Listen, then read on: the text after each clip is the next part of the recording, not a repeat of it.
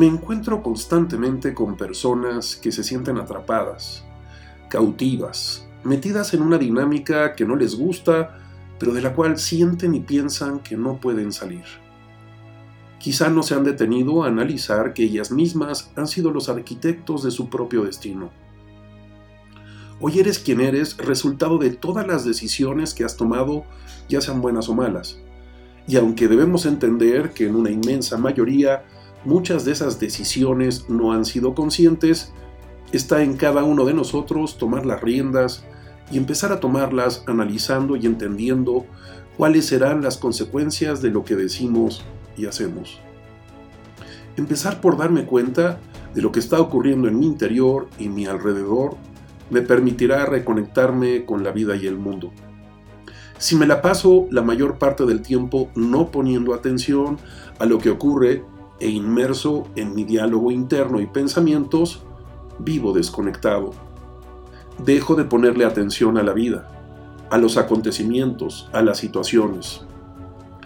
Para luego quejarme, estar molesto y creer que la vida es complicada, difícil y que vivirla implica un gran esfuerzo y sacrificios.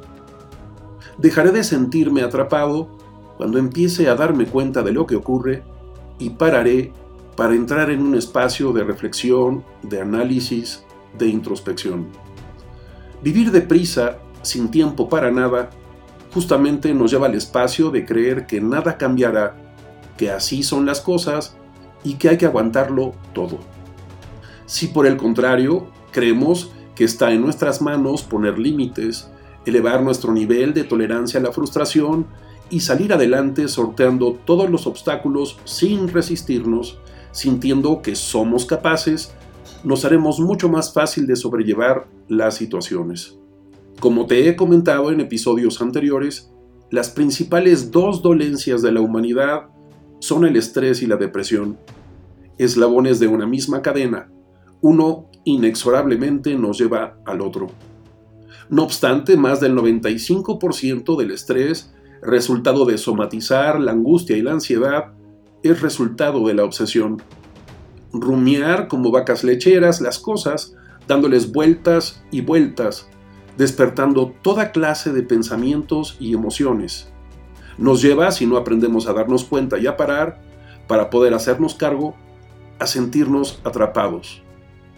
No es válido justificarnos y decir que somos impacientes, intolerantes, que nos enganchamos fácilmente y que no podemos hacer nada al respecto que forma parte de nuestra genética y son resultado de ella.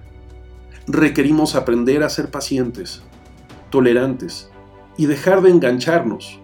Son decisiones, elecciones que requerimos tomar conscientemente.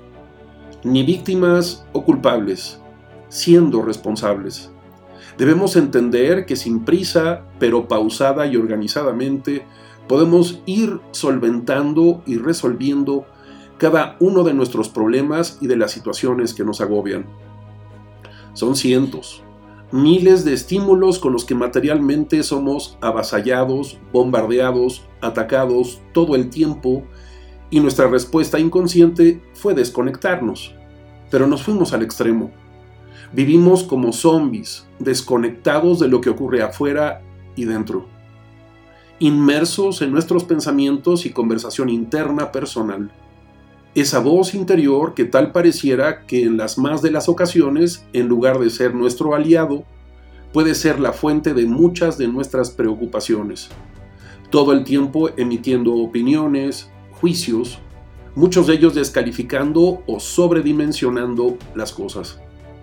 Aprender a ponerse en silencio, a conectarnos con la vida, a ponerle atención plena a esas cientos de cosas que hacen que la vida sea hermosa y digna de vivirse, al no perder nuestra capacidad de asombro, sin dar por hecho nada. Seamos capaces de agradecer cada día la oportunidad de vivir, de aprender, de evolucionar, desarrollarnos, de amar y disfrutar las pequeñas y grandes cosas que si ponemos atención se nos presentan cada día. Como diría Wayne Dyer, cuando cambias la forma de ver las cosas, las cosas que observamos cambian. Ojalá y esto te lleve a la reflexión. Ya sabes, me puedes localizar en www.santiagobeorlegui.com o en www.institutovitral.com. Hasta la próxima.